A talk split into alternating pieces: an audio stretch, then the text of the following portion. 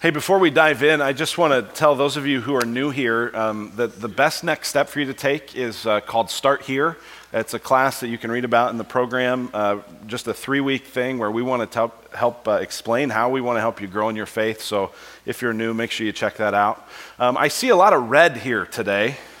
And uh, so I'm curious uh, if, if, the, if the football games today impacted at all what you wore today. Would you please stand so we can just celebrate with you? Wow, wow, okay. I don't, great, you can sit down. I don't see any Patriots heretics, so we're good. We are, oh, Sean. You know, Sean, we're recording this, it'll be online if you'd like to leave. Um, you had a head start in the game. Uh, you know, we have been talking about idolatry a lot through Judges, so. Um, I actually, my idolatry has kept me from wearing my jersey, my Peyton Manning jersey, because last time I wore it, we did not play competitively for one second of the game. So I'm not going to do that anymore. Uh, but should be fun.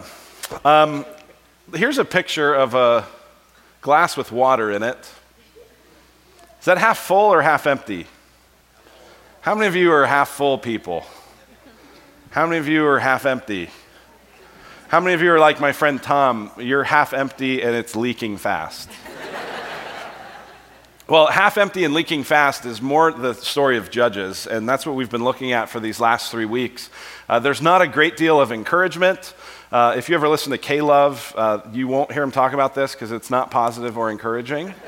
Um, it is dark and it is a downward spiral of difficulty. Um, and because of that, there's an element of seriousness in a series like this, and we can joke and we can laugh, but, uh, but today is a bit surgical.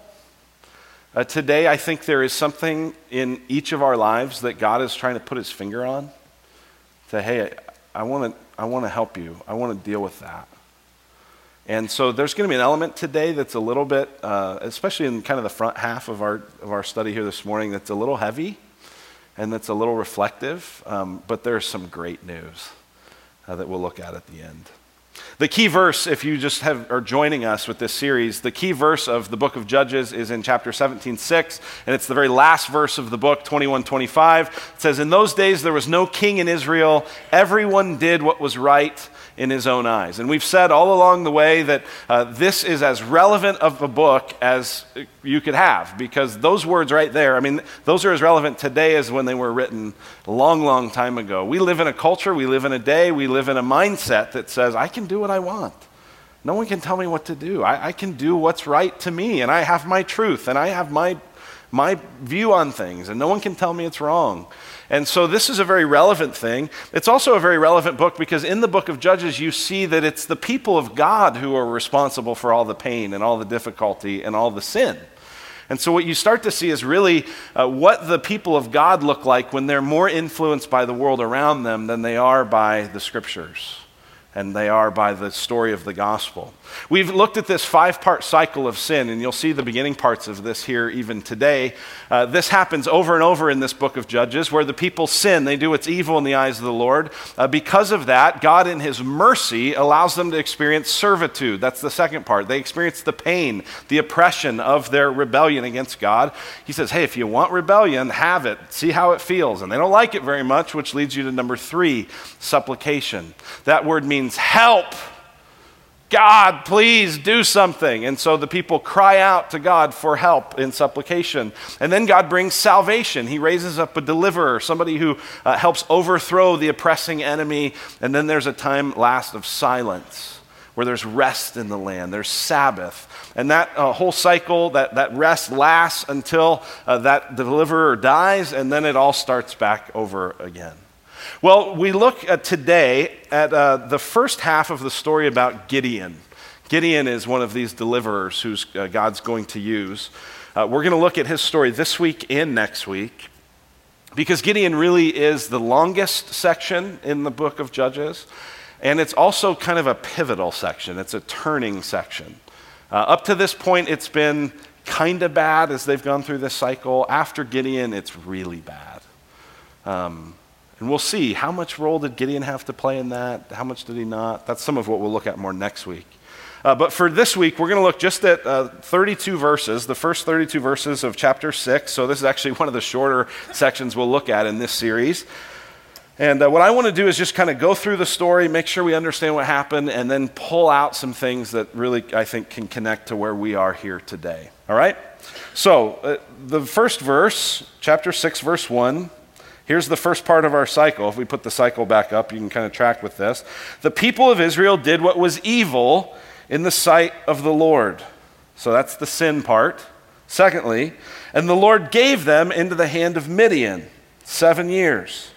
Now, what uh, the author here is going to describe is this oppression, this servitude, this difficulty with Midian is actually the worst that the people have experienced thus far. You'll notice it keeps getting worse and worse and worse, as if God's trying to get their attention, say, hey, wake up, come on. So it's described, verse 2 and the hand of Midian overpowered Israel. Uh, by the way, Midian's not a person, this is a nation or a group of people nearby. Hand of Midian overpowered Israel, and because of Midian, the people of Israel made for themselves the dens that are in the mountains and the caves that are in the strongholds. They're saying this was so bad that the people of Israel actually started going into hiding in the mountains because of this. What was so bad? Verse 3 For whenever the Israelites planted crops, the Midianites and the Amalekites and the people of the east would come up against them.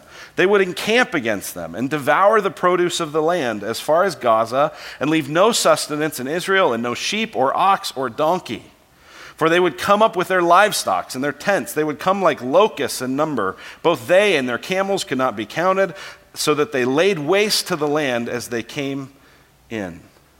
So get what this is saying. This is not a one time thing. This is saying they've been, uh, the people of Israel have been overcome by Midian, but now year after year, do you notice the language? They would encamp. They, they would do this. This kept happening year after year. Every time plants happen, every time harvest comes, the Midianites come over and they just take it all. The Israelites here experience just complete economic disaster. Verse 6. By the way,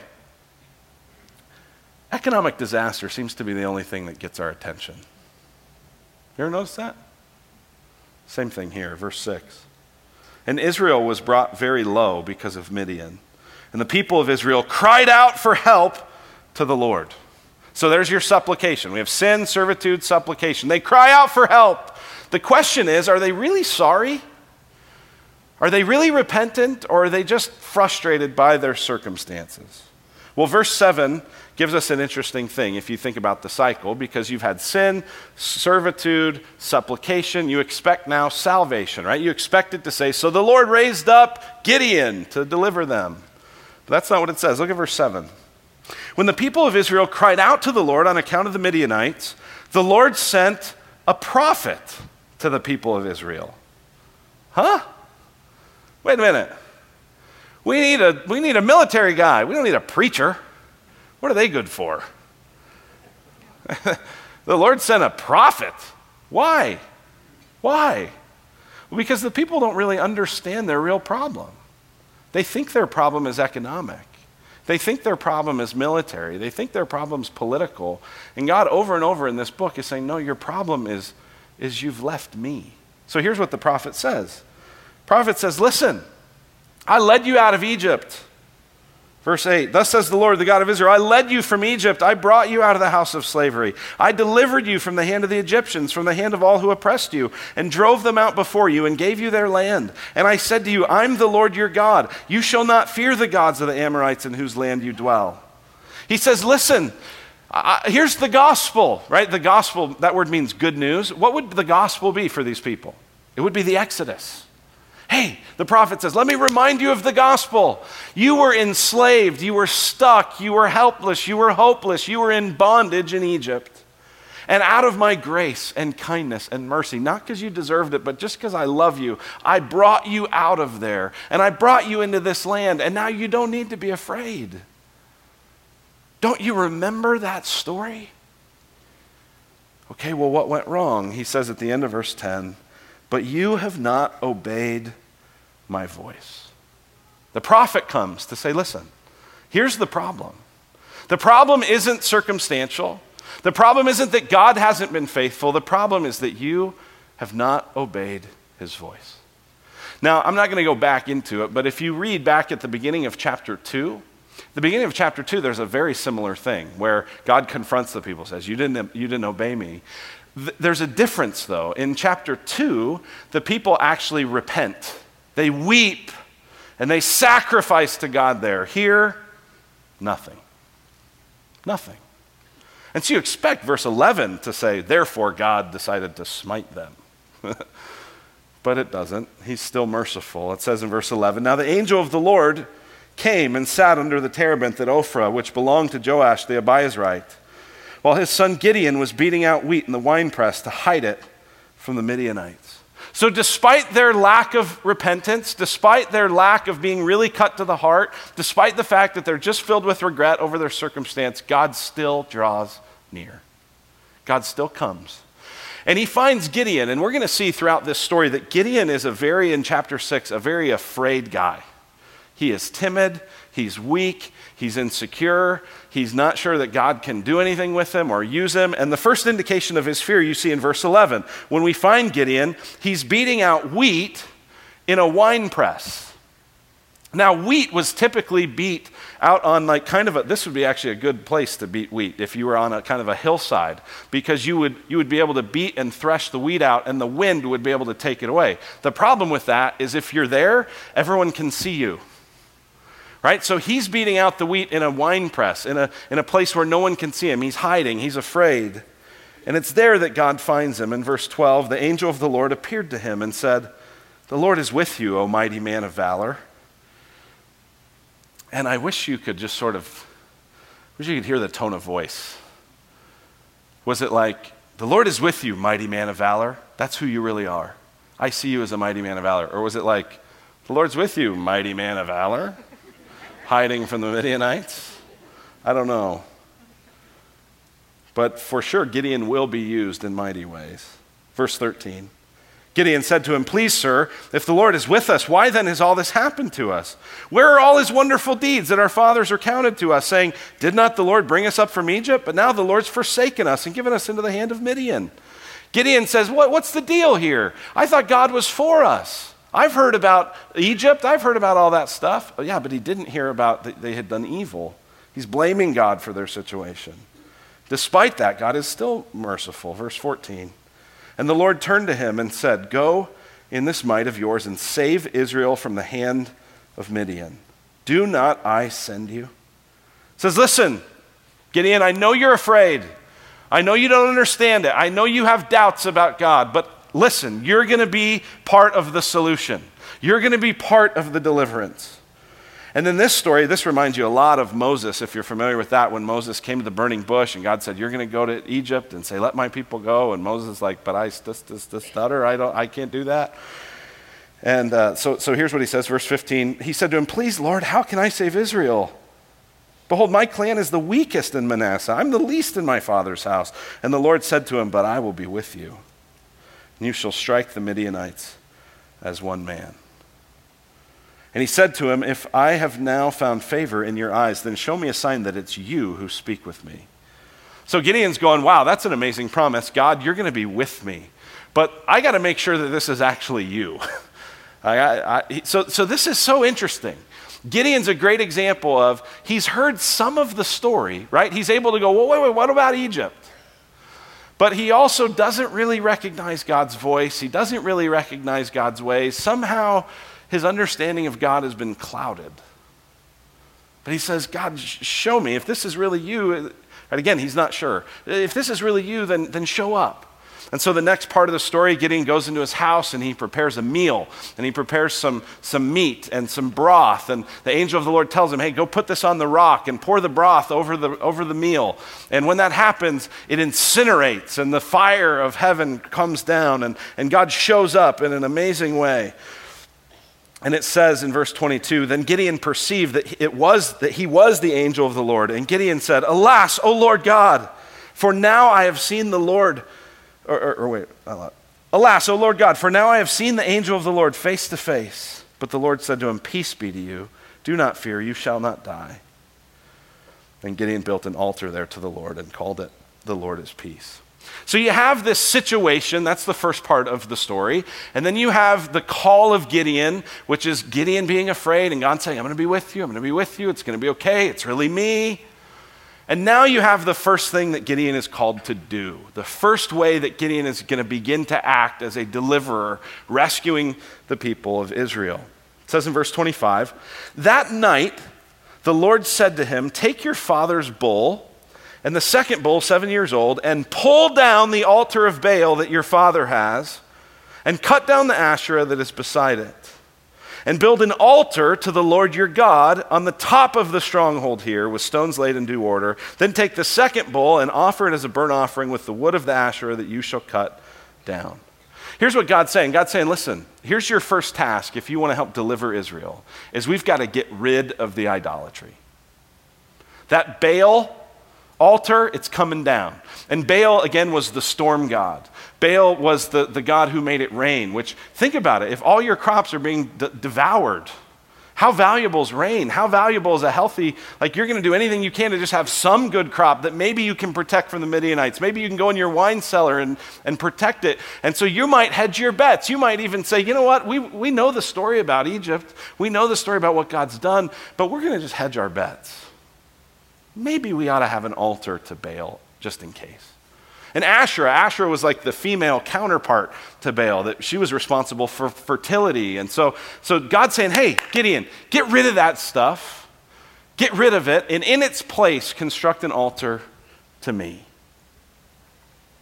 Now, here's the amazing thing. Did you catch where that idol, altar, and pole are? Did you see where it is? Take your father's bull and the second bull, seven years old, and pull down the altar of Baal that your father has. So, this is at his dad's house. This is likely where Gideon has grown up, which begins to help you see okay, he kind of worships the Lord, but he also has grown up worshiping Baal. And now he's called by God, hey, destroy that altar. And by the way, it's, at, it's your dad's. Well, that could be scary, and he feels afraid. Verse 27 So Gideon took 10, of his, 10 men of his servants and did as the Lord had told him. But because he was too afraid of his family and the men of the town to do it by day, he did it by night. Now, uh, it's just another indication of Gideon's fear, right? And we're going to see that. We'll talk about that more even next week. And at the same time, praise God that he obeyed him. Right? Hasn't the whole problem been that the people of Israel just willing to tolerate having both? And here, he actually does what God says. So, verse 28, the people are furious. If you pick up in verse 28, what you see is that the next morning, all the townspeople, they see that this thing's been torn down. They see that there's this new altar in its place and there's been a sacrifice to it. And they are murderously angry. It says in verse 30 uh, the men of the town said to Joash, that's Gideon's dad, Bring out your son that he may die, for he has broken down the altar of Baal and cut down the Asherah beside it. But Joash said to all who stood against him, Will you contend for Baal? Or will you save him? Whoever contends for him shall be put to death by morning. If he's a god, let him contend for himself, because his altar's been broken down. So here you just see all this confusion. Don't you see the spiritual confusion? The, the, the, dad of Gideon, whose altar has just been torn down, is now sticking up for Gideon, saying, Well, if Baal were a real God, he could kill whoever tore it down. It's just all of this spiritual confusion. Do we worship, do we worship Yahweh? Yeah. Do we worship Baal? Yeah. Do, do we know who God is? Kinda. It's very, very confusing. And yet, it's in the midst of that that God sends Gideon to begin to rescue Israel. Now, that's where we're going to pick up the story next week. And we're going to look at Gideon's fleece. That's kind of a famous story. We'll look at some of the battles and some of those things. Uh, but for now, we've got this, uh, this prophet calling the people to repent. We've got this narrative, uh, you know, kind of wooing Gideon along. Come on, come on, boy, you can do it. Trust me, it'll be okay. And then you have Gideon's first mission. What do we learn from that? What, what, what about any of that connects to us today? How can we maybe see some of our own situations in that story? Well, there's three things that we're going to see. The first one is the surgical word of God. The surgical word of God. It's significant that when the people cry out for help, God doesn't immediately provide help, He provides His word. And His word says, here's the real problem. The real problem is a spiritual problem. The real problem is an idolatry problem. The real problem is that you are filled with regret, but not repentance. Right? We'd said back in chapter 2, they, they, they sacrificed, they repented. Here, nothing. You see that their crying out for help is just going, God, I don't like my situation. I don't like, I don't like how much this hurts. I don't really want to change. I'm not really brokenhearted over my sin, but I don't like the circumstance. Do you realize there's a massive difference between regret and repentance? 2 Corinthians talks about it as worldly sorrow versus godly sorrow, regret versus repentance. Tim Keller's a commentator on this and a pastor, and he has a very helpful section in his commentary on Judges about the difference. Here's what he says He says, Regret is sorrow over the consequences of a sin, but not over the sin itself. There's no sorrow over the sin for what it is in itself, for how it grieves God and violates our relationship with Him. The focus, this is in regret, is all horizontal, worldly, and not at all vertical, concerned about how it affects relationship with God. Therefore, as soon as the consequences go away, the behavior comes back. The heart has not become disgusted with the sin itself, so the sin remains rooted. Real repentance comes to focus on the only real, permanent result of sin the loss of the Lord. Now, now think about that for just a moment before we move on to the rest of this quote. What's the real consequence of sin? It's not just pain in your own life or disappointment for those around you. It's that, in a sense, you've, you've lost the Lord. Now, get this. We don't believe, neither does Tim Keller believe, that, that your relationship with God is so fragile that anytime you commit a sin, boom, it's just gone. Okay? We don't believe that. But, but there's a sense in which, because God's a relational God, God isn't just a judge, God isn't just a scorekeeper, He's a father. This is a relationship. So anytime we, anytime we dishonor Him, anytime we break His rules, anytime we say, God, I don't trust you, right? That's all what sin is. Anytime we do that, th- there's, a, there's a fracture in the relationship. There's, a, in a sense, a loss of the kind of closeness we could have. That's the consequence of sin that we should be brokenhearted over. Not that we lost money, not that we lost our job, not that we might lose our family, not that we got caught, but that our relationship with God is hurt. He continues Regret is all about us, how I'm being hurt, how my life is ruined, how my heart is breaking. But repentance is all about God, how He has been grieved, how His nature as creator and redeemer is being trampled on, how His repeated saving actions are being trivialized and used manipulatively. So, have you experienced repentance where you're grieved and you're heartbroken over how your sin has hurt God? Or are you simply living at a regret level? Sometimes people come up to me after a message or something and they'll go, Oh, that, that was great. I felt so guilty. Okay, that's not my goal, right? You might think, Well, you do a good job of it every week. That's not the goal. The goal is not to make you feel guilty. The goal is not to make you feel regret. The goal is not to make you feel bad.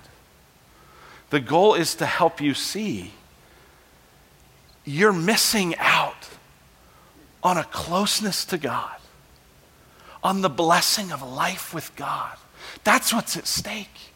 And, and, so, whatever guilt you feel or whatever regret you feel, it's designed to lead you to repentance, to lead me to repentance, to say, what I really need is God Himself. That's what I need. I don't want to lose Him. And that's what's at stake in my sin. And so the Word of God comes, and the Word of God says, Here's your problem. You haven't obeyed me. And until you see that that's your real problem, you're just going to keep going through this cycle. Here's the second thing that we see in this story are the seductive rivals to God.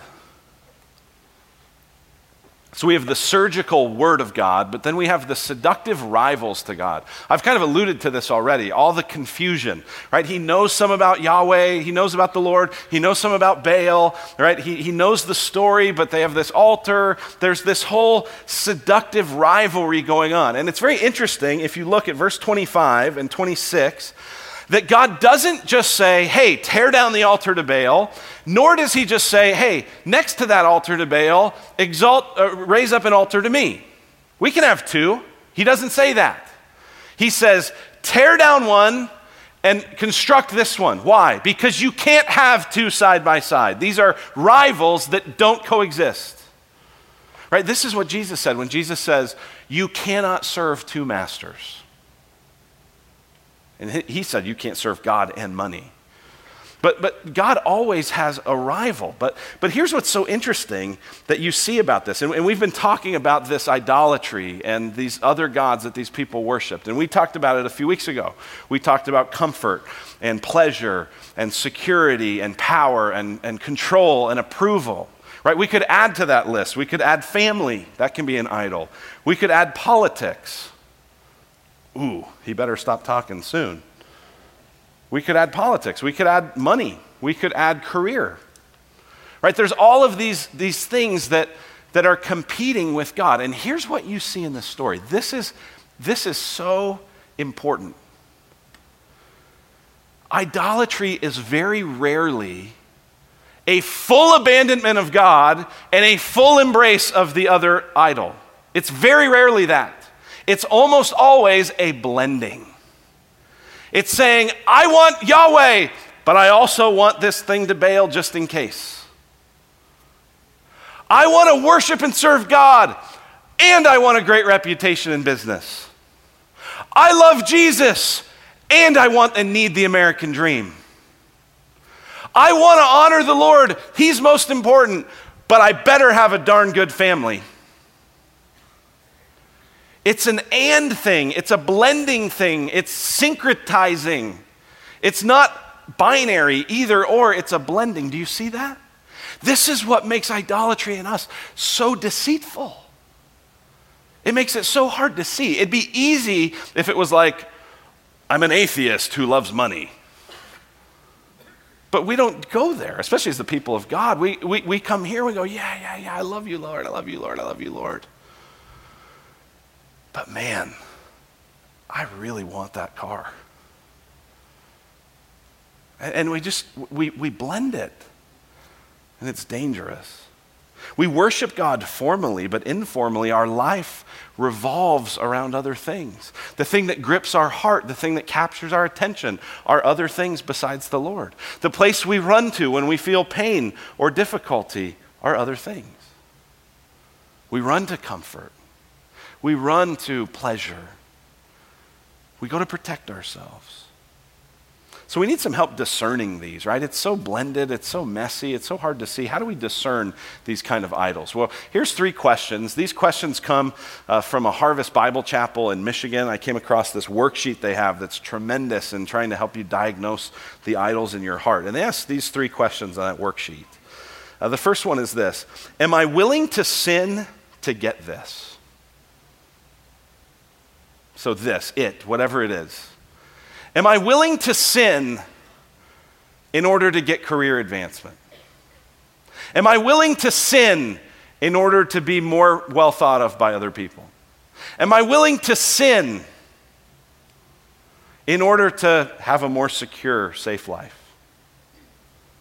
If you're willing to sin, right, that, that, that's saying, I'm going to not do what God tells me to do. I'm going to avoid what God says is the path of blessing, and I'm going to instead do this. That's an indication that something's an idol. Right? Your security is an idol if it keeps you from being generous to people in need. Your career is an idol if it leads you to do shady deals that are not really very honest. Am I willing to sin to get this? Here's another way to ask the same kind of question Am I willing to sin if I think I'm going to lose this? Maybe you already have something. You know, I've got a nice home and I've got a good family. And in order to keep that, I, I just, I got to keep up appearances and I got to do whatever it takes. I, I can't lose this. I've worked too hard. I've come too far. I've built too much. There's too much on the line. I can't, I can't, I know God's telling me to, I know God's telling me to give that. I know God's telling me to do that, but I just, I can't do it. There's too much to lose. It's an idol. Here's a third thing. Do I turn to this as a refuge and comfort instead of going to God? Life gets difficult. You know, I need a vacation. I need a vacation. No, you need to pray. Maybe you need a vacation too. But, but what's your first flinch? What's your first response? Things get difficult, things get tough. You, you, is your first flinch to go to technology and to kind of medicate yourself by, oh, what's, what's going on in Facebook? Is your first flinch to kind of get lost in the political discussion and, and to just go there because that's sort of a fun world to banter about? Or what about this? This one hits home for me. We have a, an idol, we have a category of idolatry called comfort food. I mean, think about the name comfort food. saying when you're uncomfortable, when things are difficult, go here. Right? This can be anything. It can be food, it can be technology, it can be relationships. Right? You might you might be I'm going to I'm going to sin in order to keep this relationship. I'm going to go to this person. You know, bef- when I get in trouble, rather than pray, I'm going to call this friend and go, "Hey, what do you think about this?" Whatever those things are, they're idolatry. And what you see in this story is this incredible blending. Now, listen, I know that up to this point, this, this has not been real fun. This hasn't been great to listen to in terms of enjoyment. But what, what I think the Lord's doing, and what I'm hoping to do as hopefully his mouthpiece, is to, is to help, but before we heal the wound, let's, let's make sure that we really get the junk out of it, right? This past summer, I, I learned to rollerblade. And uh, many of you would have taken great delight in watching that. Um, I did most of it in this private little neighborhood in where we were staying in Ohio. And uh, occasionally people would pop their head out and they'd go, You're trying so hard. That's, I'm so proud of you, you know, and it was just really embarrassing. Well, one point when I got a little too confident, I decided to go on this longer ride while my daughter rode her bike. And uh, the first part of the ride, stupidly, was down a hill.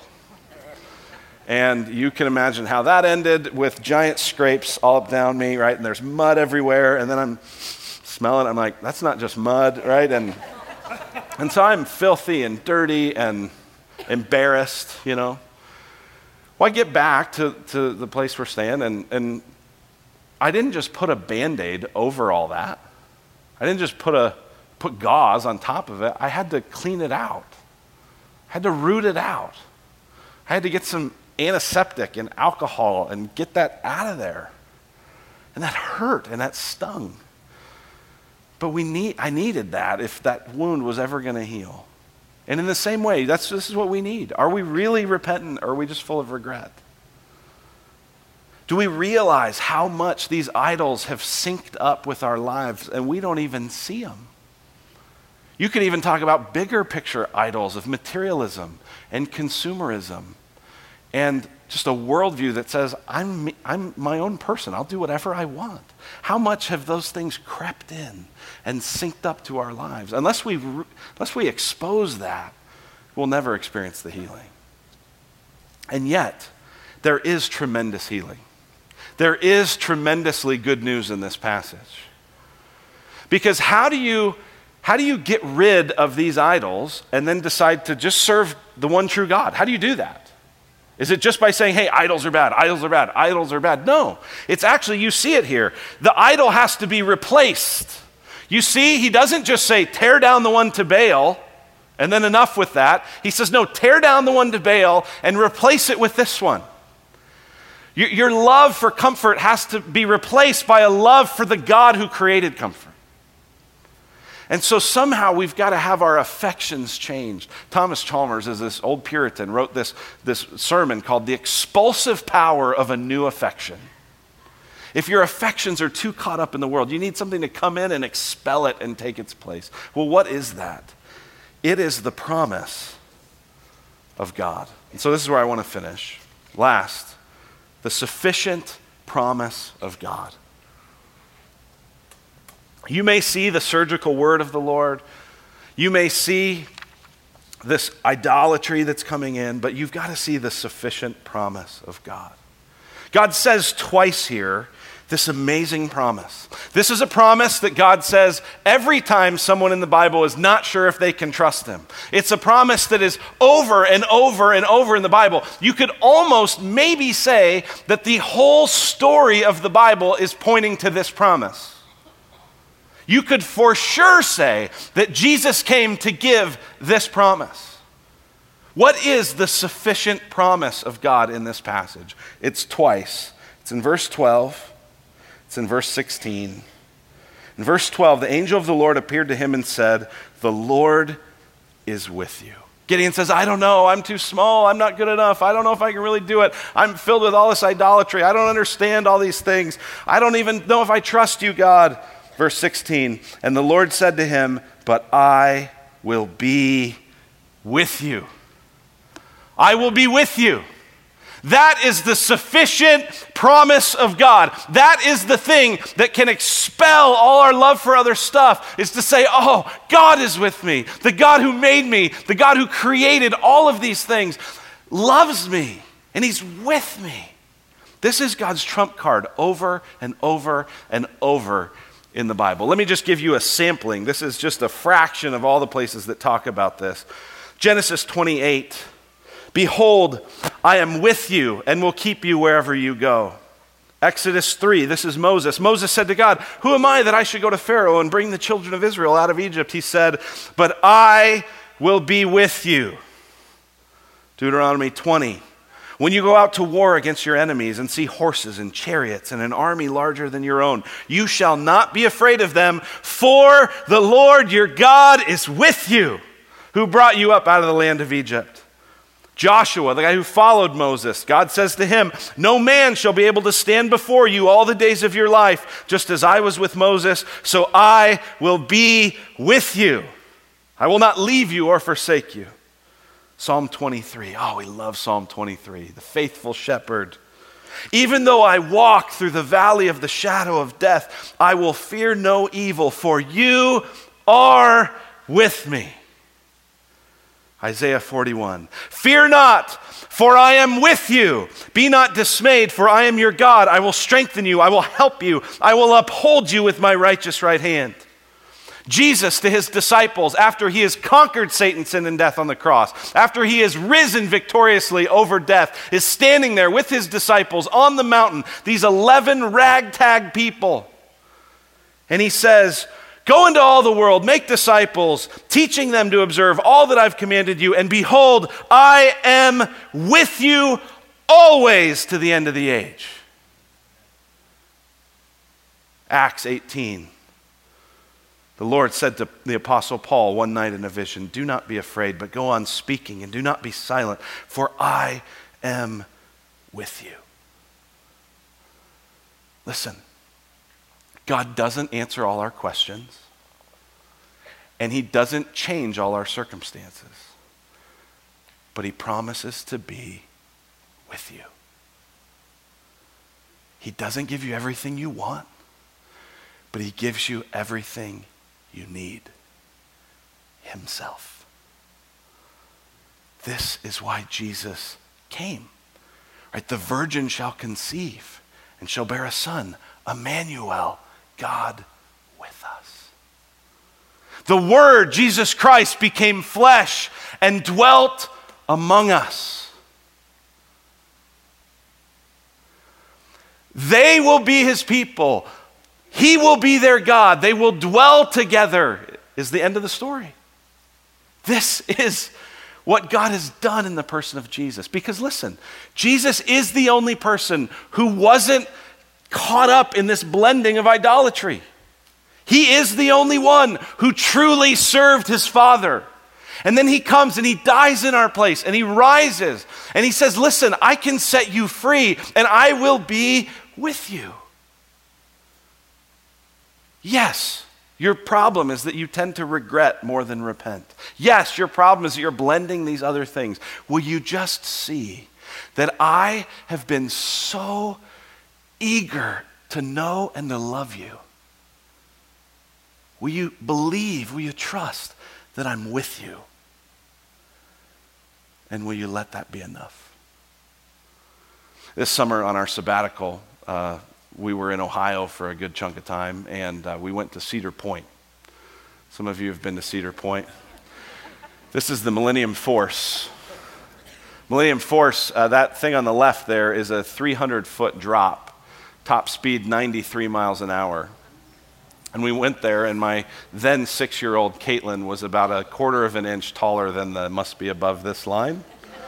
And I said, Come on, honey, this will be great. Let's do this. And she said, oh, I don't know. That looks really steep. I said, Oh, well, but you're buckled in and you're not going to fly off. And, you know, and I tried to explain all the reasoning, all the stuff. That didn't help. I don't know. And I said, I'll be with you. There we are in line. Everyone in line's like, Are you crazy? What is, is she, is she supposed to be on here? And by this point, I'm probably more nervous than she is at this point. But what got her on the ride was knowing, I'll be with you. We'll do this together. And I don't know what you're going through, and I don't know what kind of explanations you'd want for it. And maybe God's given you some, maybe He hasn't. But here's what I know is He says, I'll be with you. Don't give up hope.